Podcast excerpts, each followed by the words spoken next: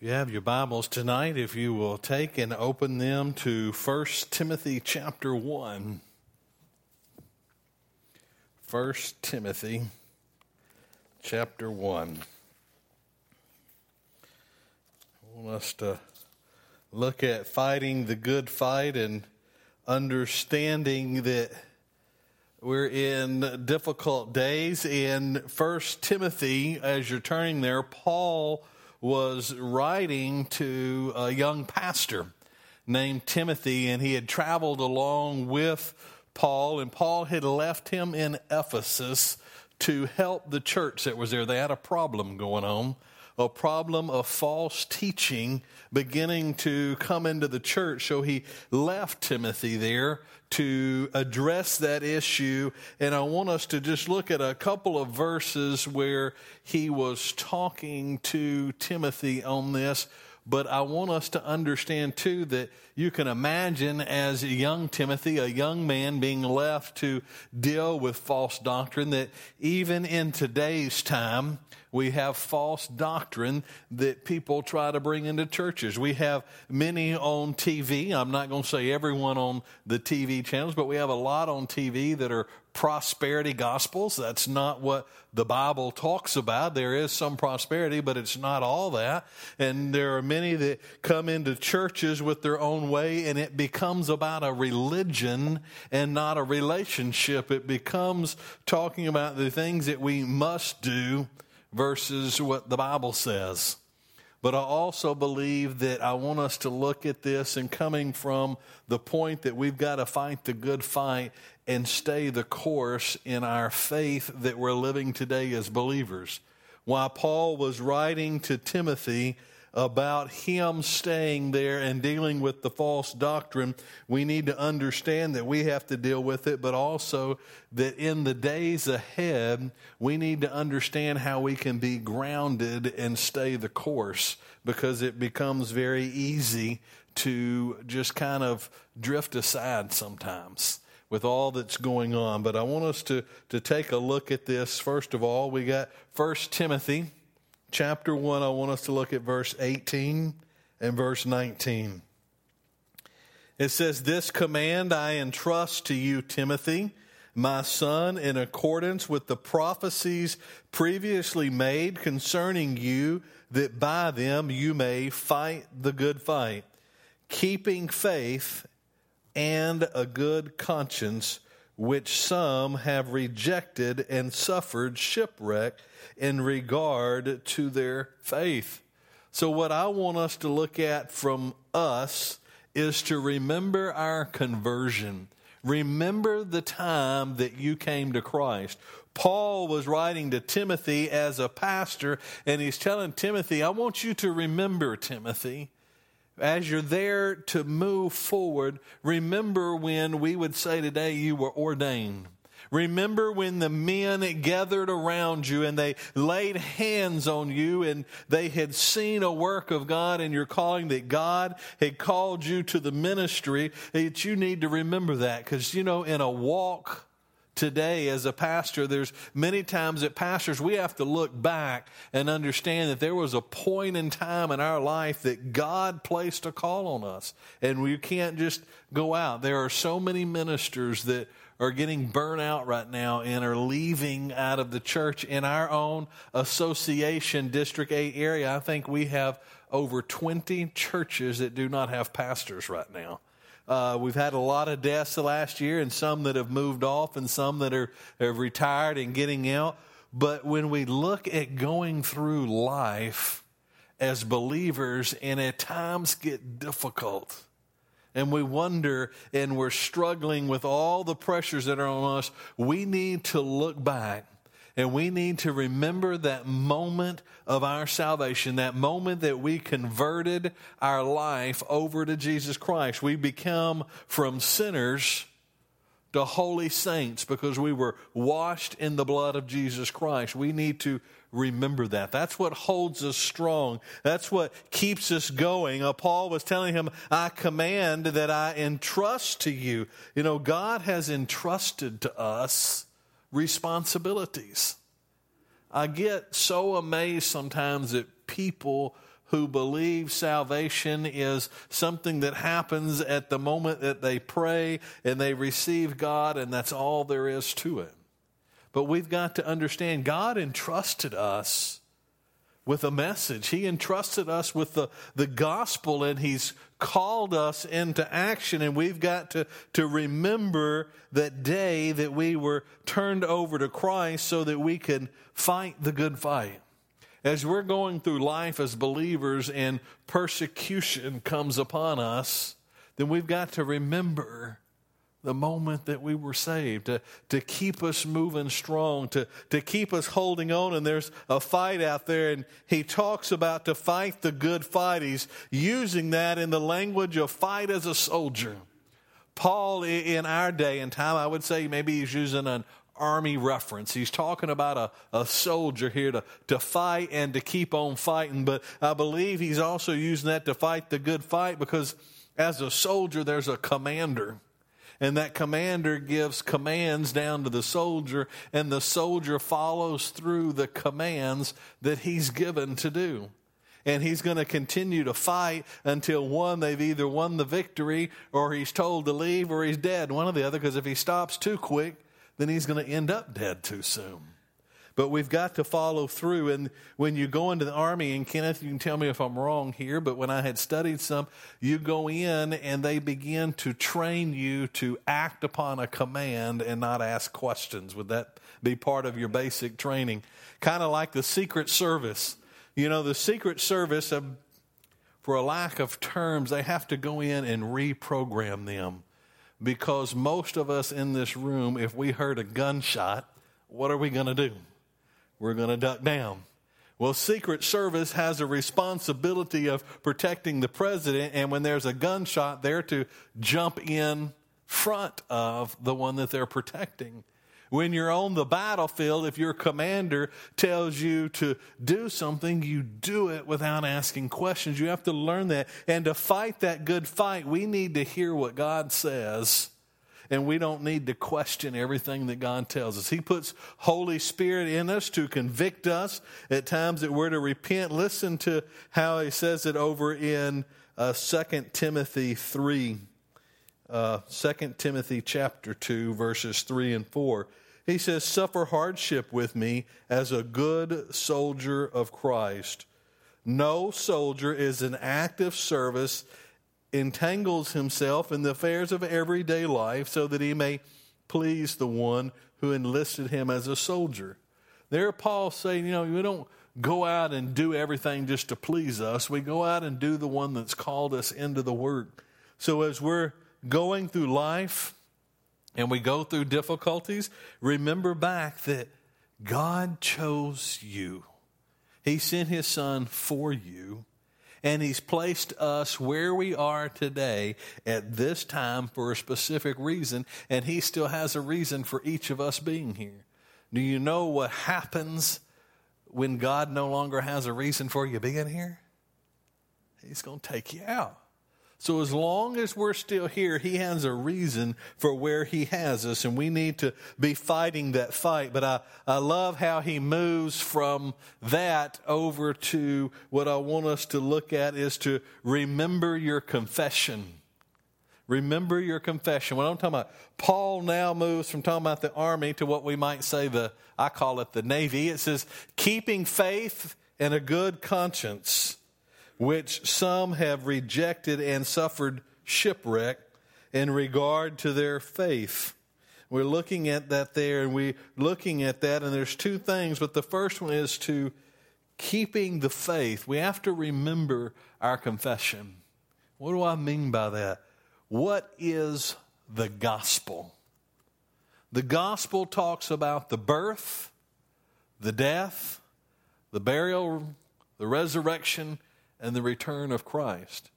Our confession was to call on the Lord Jesus Christ as the only way for salvation to be washed in his blood. Well, they had false doctrine coming in where some were saying, you've got to do this plus this and plus that. Well, if you take this and you add this and this to it, then you just negated that.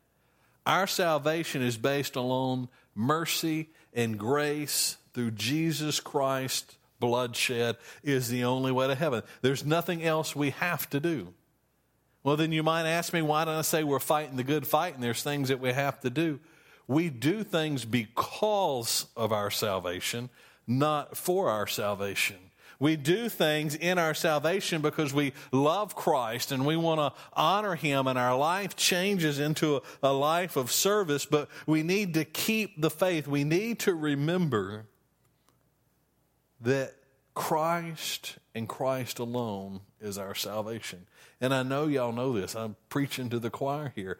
But in these days that come up, I believe that we're going to have to defend more and more what the gospel is. There are many out there that'll say the gospel is this and they have things added to it. The Bible plainly tells us what the gospel is and that that gospel is the only way to salvation and we need to remember those things. And then it talks about there to hold on to a, a good conscience. We've got to remember our conscience, as it says there, because it says, which some have rejected and suffered shipwreck in regard to the faith. The, the conscience it's talking about is our moral understanding of what law is. You know, we have a Holy Spirit that lives within us as believers and the holy spirit convicts us of sin. Holy spirit speaks to us in positive ways that we're to live but we've got to pay attention to our thinking. That's why we talk about putting on the armor of god. But we've got to focus on this because you know it only takes a little bit of stinking thinking to begin to have a whole problem come out of that let me share a story with you I got part of it in an article here. Or I did somewhere. There we go. Many of y'all, if I say the name Lottie Moon, does that ring a bell? We have a Lottie Moon offering that we do. From an article uh, printed in December the 1st of 1996 by an Eric Bridges, talks about Lottie Moon's little bit of her romance. She had met a man, and uh, it says that the hint of the great missionary, she loved her friend and teacher who was Crawford Toy. But let me read to you this. Years before and during her education at Virginia's Albemarle Female Institute, Lottie had met Crawford Toy, a young professor who taught there and at the University of Virginia. Toy was a brilliant teacher of English and classical languages and Lottie was his star student. And then it goes on down, and then this is what I want you to hear. Still, Toy and Lottie kept up regular correspondence as she had already gone to China, and their romantic attraction seemed to have endured. But Toy's career soon took a sad turn. He had become a professor at Southern Baptist Theological Seminary in Louisville, Kentucky, and his views came under fire in the denomination. Toy had been educated in the German school of higher criticism of the Bible and apparently questioned the authority and reliability of Scripture as accepted by the churches of the denomination. A gentleman by the name of Jerry Rankins writes his views became evident when he later became a Unitarian. Lottie may have recognized the incompatibility of his teaching with the basic doctrines of her faith that all who have yet come to repentance and faith in Jesus Christ are lost, whether in China or America. Toy was asked to resign from the seminary faculty in 1879. Got to remember our faith and our conscience. A gentleman that was an excellent teacher. He began by just questioning a few things in the Bible. And as other stories I've read goes along, some of the faculty and the seminary president even said, basically, Toy, you need to be very careful. Because when you start questioning things, it opens up the door for a whole bunch. And he began questioning here the authority and reliability of Scripture. He eventually lost his job as a seminary professor because of his views changing, and uh, Lottie Moon ended up not marrying him because she had to stick with what her doctrine was on salvation that every man is lost unless he comes to the knowledge through Jesus Christ of saving faith. He became a Unitarian, and what a, a Unitarian is, they believe that in the end, everyone is going to heaven. It's not what Scripture teaches. So, for us to be able to fight the good fight, we've got to remember that there's not many ways that lead to heaven. And that's a, another false doctrine that comes into many churches. It's through faith and faith alone. And that way, there we can fight the good fight. We can keep on keeping with our faith and our confession in that it's Jesus Christ alone. And we've got to keep a good conscience because those who didn't shipwreck their faith. He's writing to, and in the next verse, he goes on to talk about two of the men who did not. They were believers, they didn't lose their faith, but they stepped aside from what they believe and they started doing other things. So often, this can happen, and Satan loves it because it only takes a little bit. So we've got to keep the faith and keep the good conscience to be able to fight this faith. Let me just read to you from 1 Timothy 3:15. It says, "But in case I am delayed, I write so that you may know how one ought to conduct himself in the household of God, which is the church of the living God, the pillar and support of the truth. So this writing is also to those who are believers. It's not just a, a, young pastor to stay the course, but we've got to understand within the church as believers of staying the course, being able to defend our faith. And I'll tell you, at times it's not always easy to do that. We wonder about hurting someone's feelings. Well, you know, it's not about their feelings, it's about their soul. And in our day and time, and I see it more and more, we're going to have to be defending because many will tell you there are so many who'll say everyone's going to heaven.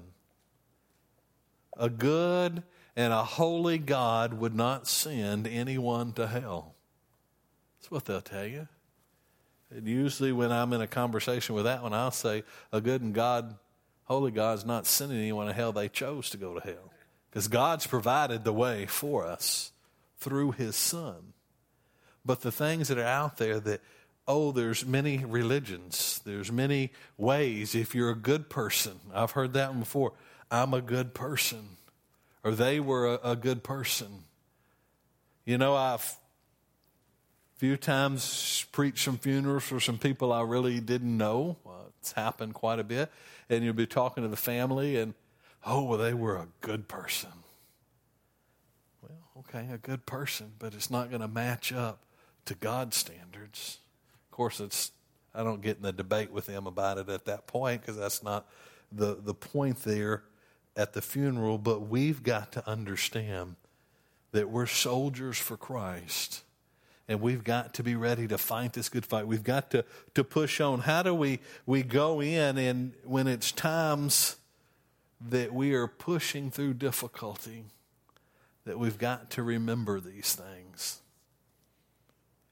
You know, I know some that are sick and they pray to be healed and it just stays there and it goes on and it goes on or some that have cancer and we pray for them to be healed and they end up dying and we don't see that as the ultimate healing but that can put a, a trying time on somebody's faith but we've got to go back and remember that we are god's children as a believer we have that hope we've got to hold to our conversion, and we've got to remember that it was done through Jesus' blood, not through our actions.